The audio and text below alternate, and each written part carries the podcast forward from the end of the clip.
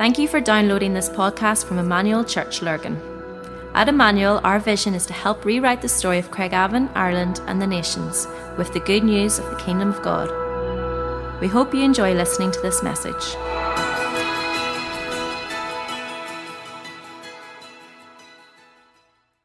Good morning, everyone. Uh, it's great to be here together this morning and to be sharing with you. Um, I just have a couple of uh, things I want to share before I get into into the preach. Um, a lot of you will know I'm a youth pastor here in Emmanuel Church, so um, just want to give a little update um, about what's been going on with some of our young people over the summer, um, and then we'll get into stuck into James chapter three. Um, now, it feels like a long time ago, but way back in June at Nua, um, God showed up and moved uh, in a powerfully and significant way in our young people. And I believe when God shows up and moves, it's important to share the story, to tell the story. And I know there's people maybe in the room who, who maybe don't even know what happened. Um, but basically, at Nua, with our young people, there was just such a, a depth of hunger and longing for God, like I, have actually that I've never seen before uh, in a room of young people. And this was started on the Friday night and continued throughout the whole weekend. But particularly on the Saturday night, we um, our session was due to finish at 8.30 um, and we had a silent disco plan from 9 to 10 um, but the young people just wanted to keep worshiping so we decided to move the silent disco from 9 to 10 to 10 to 11 um, and we told the young people when the session finished at half 8 if you want come back at 9 o'clock for some late night worship from 9 to 10 um, and so we closed up at, at half 8 sent them out um, hoping that some people might come back and we kind of got the tent sorted um, cleared things away and, got set up. And I peeked out of the tent at about 8:45, and I saw a queue of young people, about 135, lining up, waiting to get into the tent to come and worship God. Those young people could have gone and enjoyed the food trucks, the fire pits, the s'mores, got some sleep in their tent, enjoyed sports or games, but they, they chose to come and worship God. And about 15 minutes into that kind of worship session, we quickly realized that we were never going to get to the silent disco. And we worshiped right the way through until 11 o'clock. And I've no doubts that we would have continued worshiping through the night, but there was a noise curfew at 11, so we had to stop. Um, and we, we wasted hundreds of pounds on silent disco equipment, but it was um, so worth it because young people were choosing God over everything else. Uh, and there was a story of a, a young boy who um, was staying at an Airbnb with his mom, and he cried the whole way from the tent to his mom's car. He cried the whole way in the car to the Airbnb. And his mom, she's a pastor, so she was sat him down in the kitchen, was like, like what's going on? Like what's going on? What are you feeling? And through his tears, through what God was doing in his heart, he managed to get one word out, and he said this word, longing. He said longing. And uh, after Nua we were inundated with messages from um, young people and requests from young people who, who wanted uh, another night of worship over the summer. And so in July, um, at Lagan Valley Vineyard in Lisburn, we gathered young people with um, no food, no games, no hype, just to worship God. In the middle of summer, when people on holidays, uh, just under 100 young people came to worship God. And uh, he, again, there was just such a hunger and a power just in what God was doing in their lives. And um, I spoke to a girl that night, and she said, um, Before Nua, I never really read my Bible. Now I read it every day. You know, I am seeing significant transformation in a short window of time in numerous young people. Like God is using these young people, and we just want to fan in the flame what He is doing in their lives. And um, you know, I'm I'm just watching God pursue a generation of young people, and we're only getting started. Um, there's a greater longing, there's a groaning of this generation. They've never been more open to God and faith. But I would ask this morning are, are we open to them? Are we open to them? And not just financially, because we're so good at giving and, and we're so generous in that way, but are we open to them with our whole lives? Because we, we dream of a church that is intergenerational, where the young and old would connect and have conversations and share wisdom and dreams together. Um, that's what we dream of. So, if you want more hunger, you need to get around these young people. Will we warm our hearts to the passion of the young? Because often when we age, we get a little cynical and we we hear these stories and we're just like, wait until life beats it out of them. Wait until they've got bills to pay or jobs to do. You know, but something happens whenever we get around young people. Something happens in our heart. It, it, it breaks off the cynicism. It breaks off the hard-heartedness. And you know what? Teenagers don't even want cool anymore. They just want real. They just want real. Uh, and so your age does not disqualify you. In fact, I think it's the very thing that God is inviting us into. Teenagers don't need cool. They need mothers and fathers. They need older brothers and older sisters who are going to stand with them, encourage them, and champion them to believe the wild things that God wants to do in their lives. And so there's a generation of young people that have never been more open, and are we open to them? And I'm not, there might be people in the room who think I'm not passionate about youth. I don't think you need to be. Jesus wasn't passionate about washing the disciples' feet, but he did it to serve. And I think whenever we serve in areas where we're not passionate, it's often in those spaces where God actually reveals and we recognize what he has placed within us. And I know I'm a youth pastor. I know I'm a massive advocate for young people. But um, please hear my heart in this. I'm not just saying this because I want to persuade you to give us some help. I genuinely believe this in my heart. There is something happening in Gen Z. There, there is a shift in young people. Do you want to be a part of it? And so, all that to say, if you want to get involved in anything that we're doing, um, please, please come and speak to me. Please be praying for us. Please be cheering these young people on as you see them come through our doors. Particularly on Friday nights, we, we gather over 100 young people every Friday night to, to, to worship, to disciple them, to cheer them on, to follow Jesus, and um, to go after all that God has created them to be. So um, please come and speak to me if you want to get involved in that. Um, that would be great. Now, into James 3. Um, yeah, so I need to remember to change the slides. Uh, this this kind of teach this morning is not like like real big kind of inspiring let's get like give our lives to god it's actually really deeply challenging and um, i want you to hear my heart in this like i uh, as i've prepared this everything that i'm saying this morning i'm saying to myself like I'm fully owning. Like I've I've been so so challenged. I've had to repent of things as I've been preparing this message this week. And um, James chapter three kind of focuses on two things: taming the tongue uh, and wisdom. And um, as I was preparing, I kind of I wasn't sure what direction to take it. I kind of wrote a bit of a sermon on taming the tongue and one on wisdom, and kind of held them both before God, and was like, where do you sense this is going kind of hearing from God. So I feel like it's around taming the tongue. Um, if you want some notes around wisdom, I can give you those. But for time's sake, I'm not going to um, get into the second part of this chapter. But um, as we already know, the book of James was almost certainly written um, by Jesus' half brother, James. Um, and he was a leader of the Jerusalem church. He wrote as a pastor to instruct and encourage the dispersed um, people in the face of difficulty. So in this um, book, we have so many practical instructions from a pastor um, to help his people to know what it looks like to live a life full of faith, following Jesus in the midst of a hostile world and they're facing loads of difficulties. So, um, this little book, these five chapters, was James's opportunity to get his instructions out to those Christians. And so, um, it's interesting what he chooses to include it in these five chapters, led um, by the Spirit and um, directed by God. And so we need to take note of, of what he says. These are some of the most important instructions for us as we seek to follow Jesus in a hostile post Christian culture. Um, so let's listen um, to what he had to say. James chapter 3, verses 1 to 12. Not many of you should become teachers, my fellow believers, because you know that we who teach will be judged more strictly. We all stumble in many ways. Anyone who is never at fault in what they say is perfect, able to keep their whole body in check.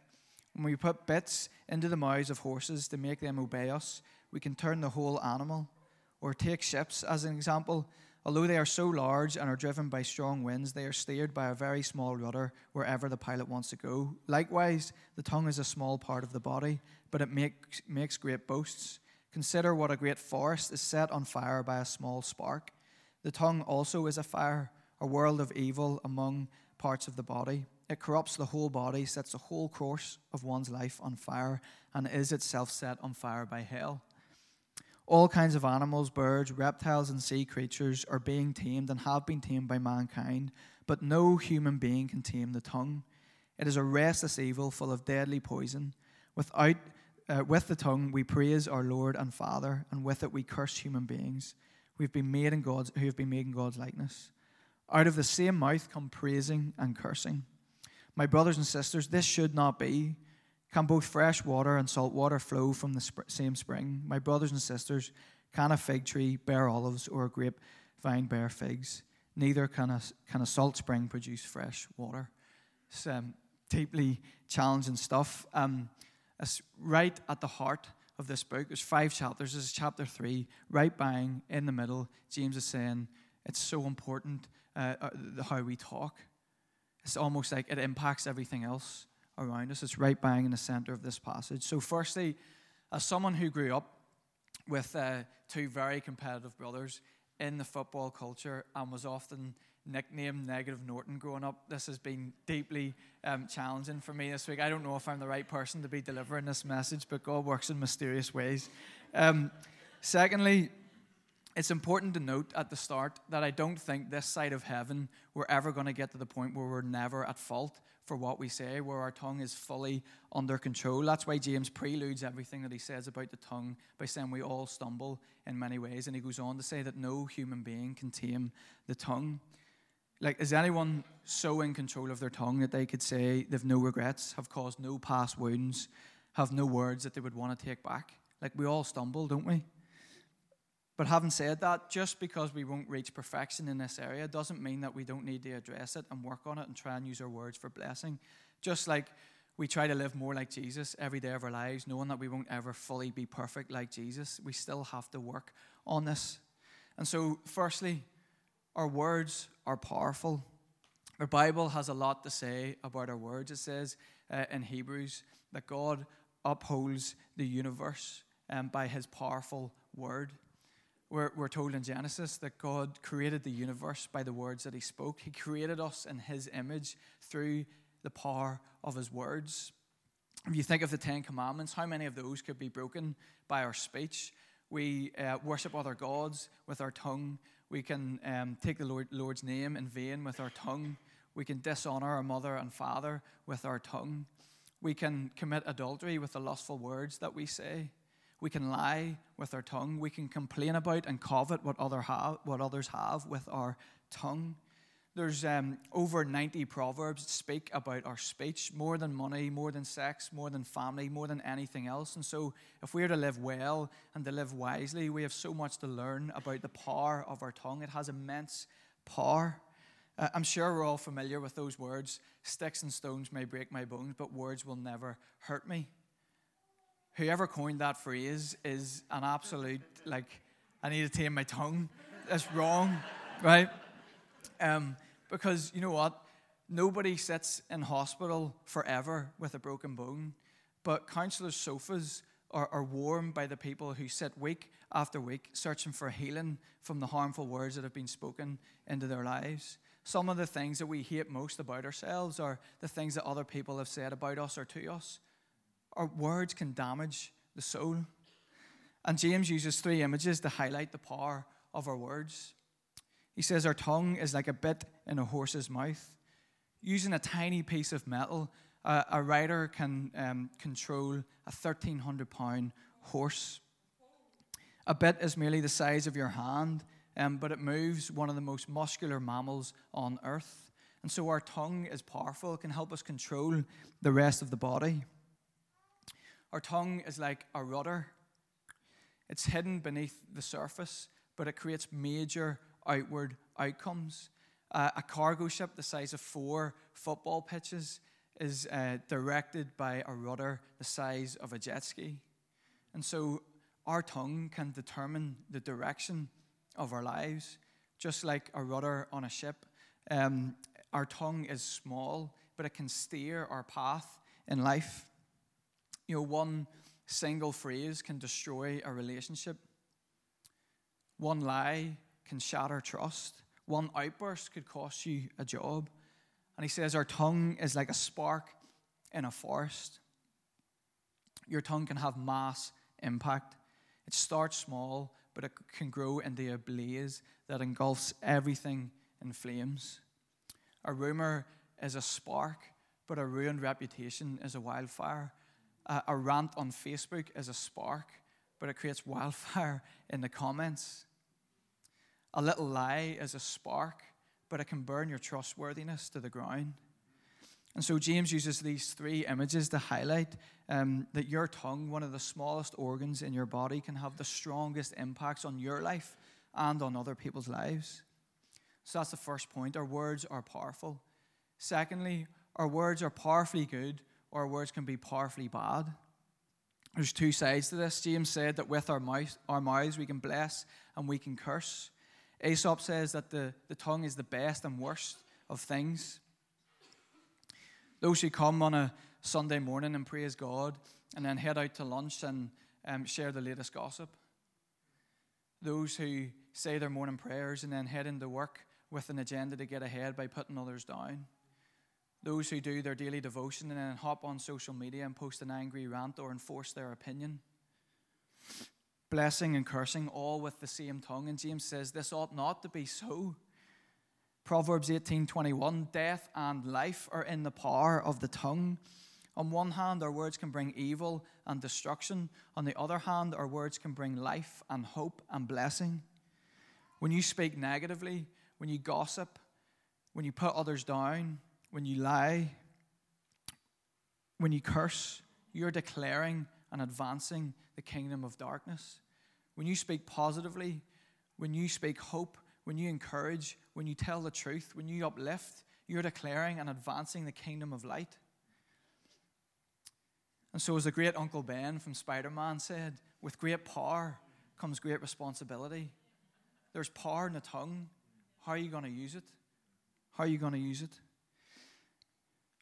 Our, our words have the power to wound the people that we love the most. I'm sure there's been many times where we have caused hurt for someone um, by saying something that we regret. Um, our words can make us want uh, make us want to have a time machine. You know, as soon as we spill words out of our mouth, we want to take them back. It's like that analogy with the toothpaste. You squeeze the toothpaste out, you can't get it back in. Once they're out there, they're out there. And um, if I'm being really honest, um, one of the biggest regrets of my life was um, a time back at school where I said something that I massively regretted um, to somebody that was really close to me. So with a good friend of mine. We were kind of bantering back and forth in class. And then I said something um, about his skin. And um, we just went on uh, through our day as normal, thought nothing else of it. And in the afternoon, he went home sick. And he wasn't in school the next day. He was unwell. And I just thought he was unwell until a few days later he informed me that he went home because of the thing that I had said. And that hit, that hit me deep. You know, my heart sank. I wanted to curl up and hide. And um, felt so bad. And I didn't actually realize that he was dealing with like self confidence. And so the wound cut so deep.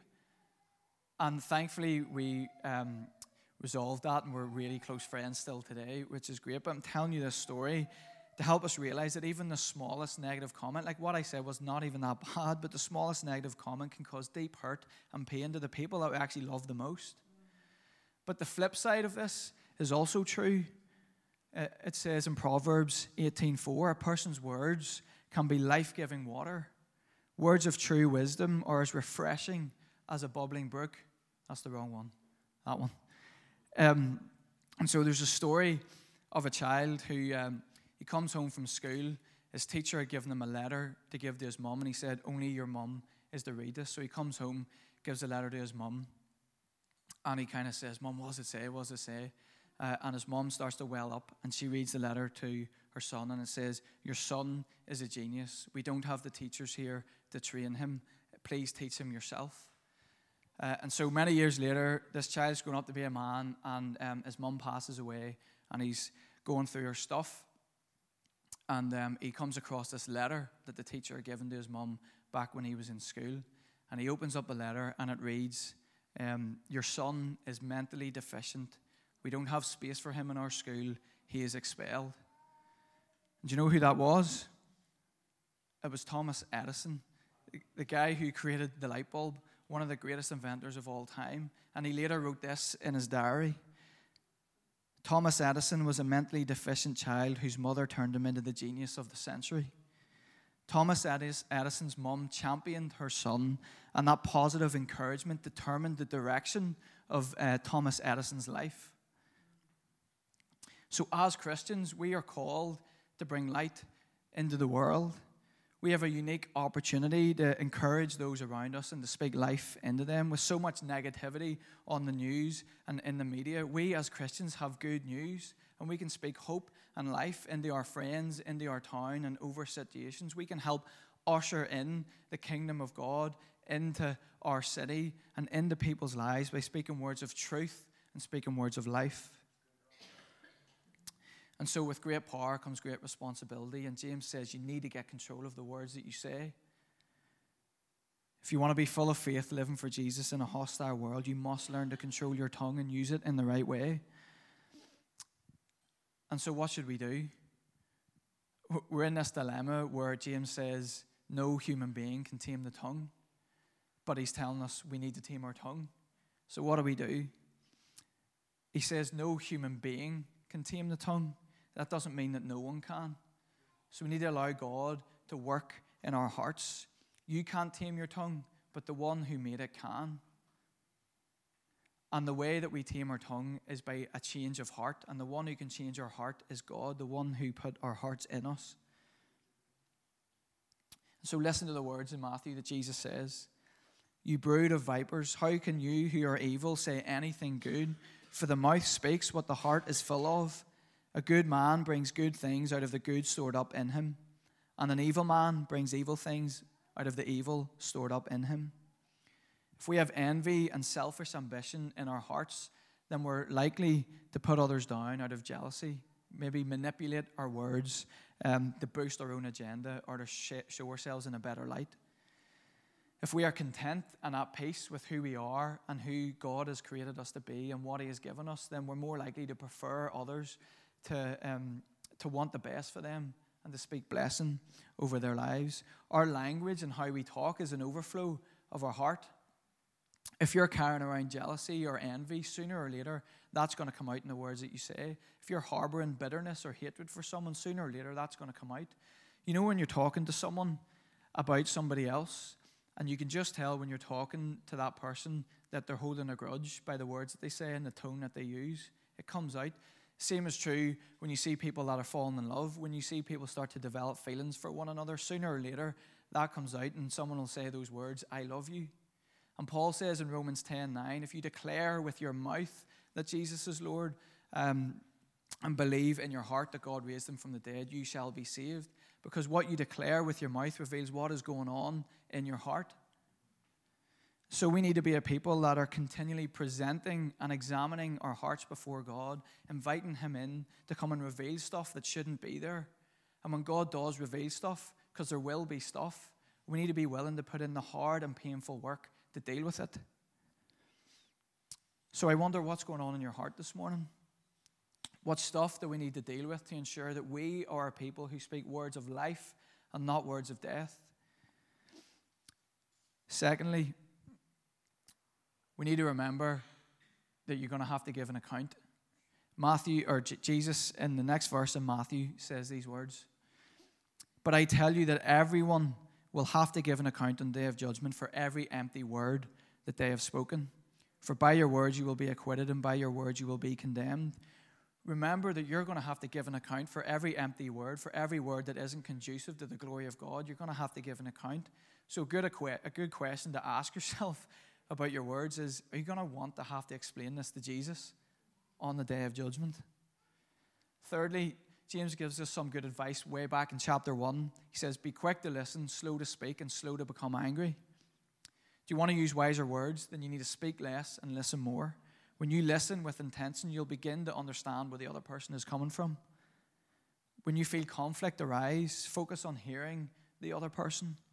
God gave us one mouth and two ears, so we need to listen twice as much as we speak.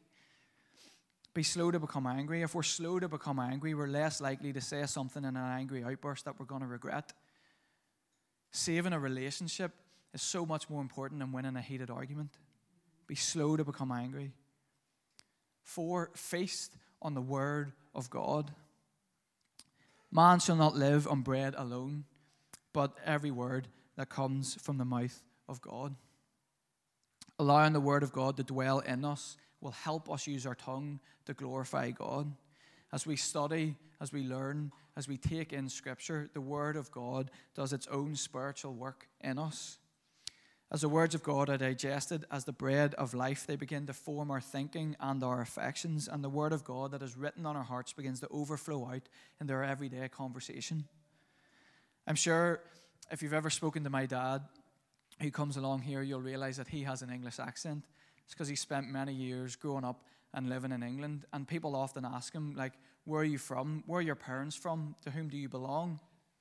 Now, imagine if we spent so much time growing up and living in the Word of God that we developed a Jesus like language that people would ask us, like, where are they from? To who do you belong?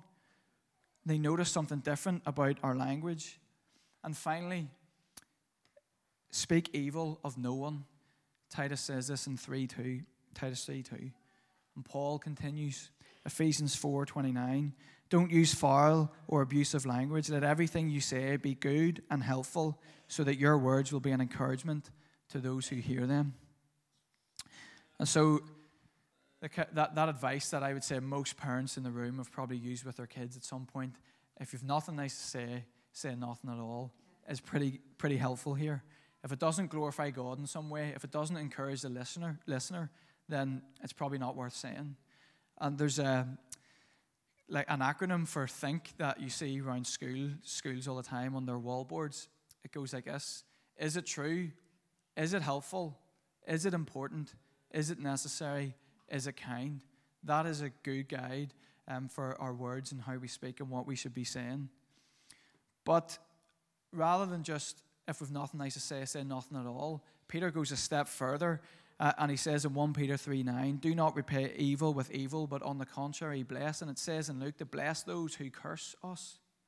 So we have to go a step further. This, this is Christ likeness. This is Christian maturity. This is the enemy love that we're called to. This reveals the heart of the Father. This is an opportunity to bless and advance the gospel. Paul says, Do not be overcome by evil, but overcome evil with good. Now, uh, I've got a funny video that helps emphasize this point, so this is a bit of a treat for you this morning. Um, I was kind of humming and have whether I should play it, but I hope you enjoy it and we'll chat after. So watch the screen. Get you to stop being mean. You can make fun of my high forehead, my pointy nose, you can make fun of my ugly clothes. Here's how the game works it's pretty brilliant. I'm going to try to get you to stop hold on, that's out of sync. I'm going to try get the words to line up or else it'll not make sense. Get you to stop being mean. You can make fun of my high forehead, my pointy nose. You can make Just fun of my ugly clothes. Here's how the game works. It's pretty brilliant. I'm going to try to get you to stop being mean. And if I can stop you from being mean, I win. But if I can't stop you and you keep being mean to me, you win. Okay? So the goal is not to give up. You call me an idiot and you keep making fun of me. I'm going to try to stop you. On the count of three, everyone say action. One, two, three. Action. call me an idiot. You're an idiot. What'd you say? You're an idiot. You're an idiot. You're ugly. That hurts my feelings. Yeah, like I care. I'm going to get you in trouble. Sure, short stuff. I'm taller than you. Shut up. You call me an idiot one more time and I will windmill kick your face. Like I care. Like you could do anything in those clothes. These clothes are freaking awesome, okay? Sure, plaid and sweater vest. Oh, you have eyes. You can see. Stop being mean. I hate your face. Stop being mean. I hate blonde people. All right, give her a big hand clap. She did great. All right, now hold on, hold on. Good job. All right. I tried to stop you. I couldn't. You did a great job. Um, we're going to play one last time. Same rules. You can call me an idiot. I'm going to try to stop you. Don't let me stop you, okay? You keep being mean to me. You think I can stop her? No. No. No. All right. I'll try. Here we go. On the count of three, everyone say action. One, two, three. Go and call me an idiot. You're an idiot. Oh, you think I'm an idiot? Yeah. Yeah, sometimes I do stupid things. That's true. Yeah, you do. You always do stupid things. I know. You're so smart. You're so lucky. Yes, I am. You're awesome. Thank you, and you're not. I know. We, we established that. Cool. Look, my happiness is not based on whether you think I'm cool or not. I'm going to be happy even if you hate my guts. Okay. And I'll always be nice to you, sweetheart. okay. No. Isn't she lovely? Thank you. You're welcome. I won. Give me a big hand clap. That was awesome. Good stuff. Um, just as we kind of draw us in a close, invite the, the band back up just for a few minutes. It would be great if they're about. Um, I know that wasn't really lined up, um, but you get the point of it, right? That the guy, when he was fighting evil with evil, it just led to things getting worse and worse and more mean and nastier. But whenever he fought evil with good and spoke words of life and blessing and encouragement, then it just completely disarmed the evil. The evil was overcome with the good. And that's what we as Christians are called to do with our words. You know, there, there's death and life are in the power of the tongue. We're to be set apart from the world in how we speak. We can overcome the negative, pessimistic, often uh, dark and hopeless world with our positive, hope filled, life giving kingdom perspective. We can overcome the evil, the darkness, the negativity in our world with the hope that we have and speak life. And so, just as a band player, we're not going to sing or anything. We, we've only a, a couple minutes. I just want you to reflect where you are because I know as I've been um, preparing this this week, there's been areas of, of, of my heart that I've had to just allow God to come in and do the work. There's been areas where I've had to repent of things that I've said that were not words of life. And this, like, this is the word of God. This is serious. I know we, we can all just go, "Oh, wasn't that a nice message?" And I'll try and use my, use words better. But actually, this is life and death. It's it's important. So just where you are, let's just take a few minutes and invite God in to reveal the stuff in our heart that we need to work on or remove. It could be that there's unforgiveness. It could be that you are harboring a bit of bitterness towards someone for something that they've maybe said to you. It could be you need to ask God for forgiveness this morning for something you said in the past week.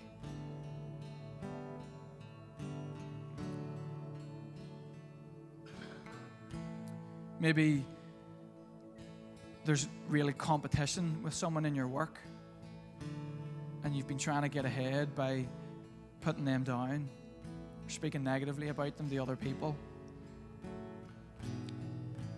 Maybe you've maybe unintentionally spread a rumor or gossiped.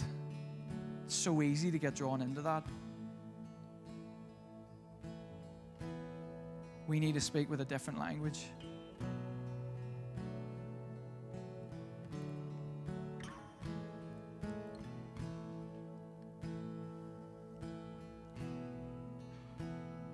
So we invite you, Holy Spirit, to come and minister to our hearts. We give you full access. We want to be zero resistant to you. We welcome your rebuke and your correction because we want to be more like you, Jesus. We want to advance your kingdom of light. We want to be a people who speak words of blessing and life. That we could change the direction or steer the path of somebody else's life by the words that we say.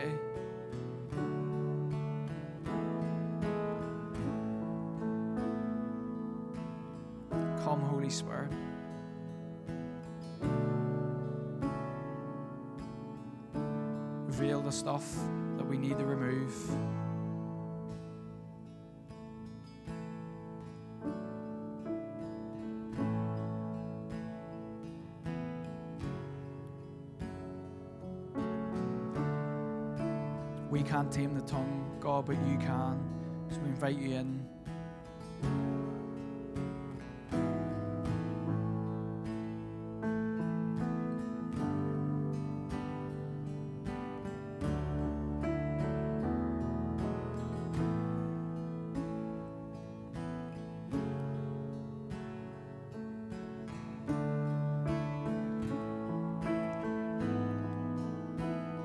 we're sorry and we repent for the times where we have partnered with the kingdom of darkness and spoke those negative words of death over situations, over our town, even over our, our friends or people that we know.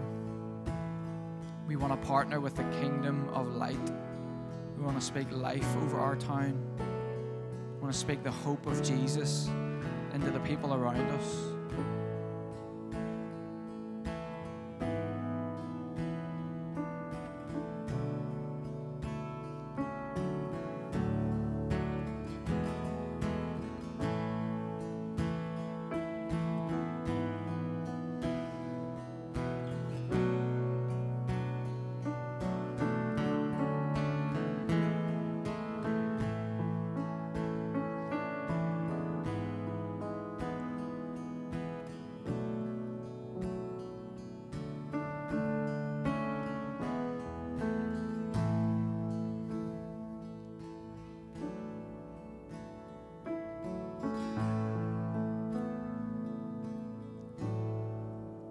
And so, God, as we go forth from this place today,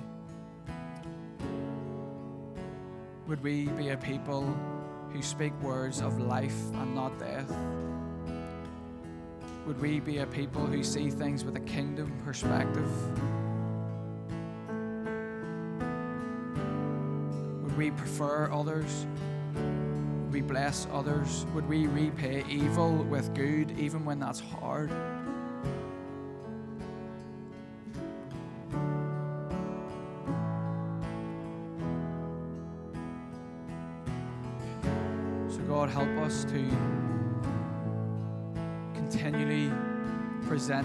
Examine our hearts before you, to continually live in the Word of God, so that we could be set apart from the world, so that we could speak with a Jesus like language,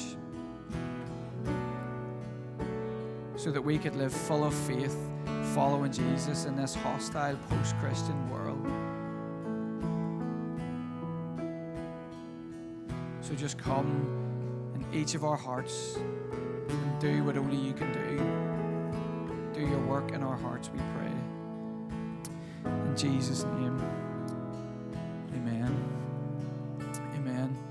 Um, there will be some of our, our elders and uh, Dave and Rick are up here too. If you want to respond, if you want prayer for any of the stuff that we've talked about, then please feel free to use this space up here at the front. But that that's us finished. Um, you can go and relieve the kids workers and collect your kids. Hope you all have a, a fantastic week. Um, and you can go grab your, your tea and coffee. God bless.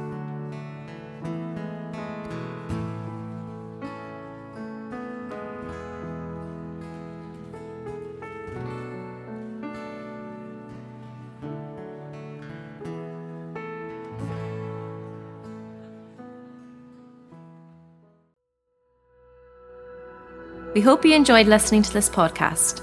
For more information about our church and all that we do, please visit our website at emmanuel-church.co.uk.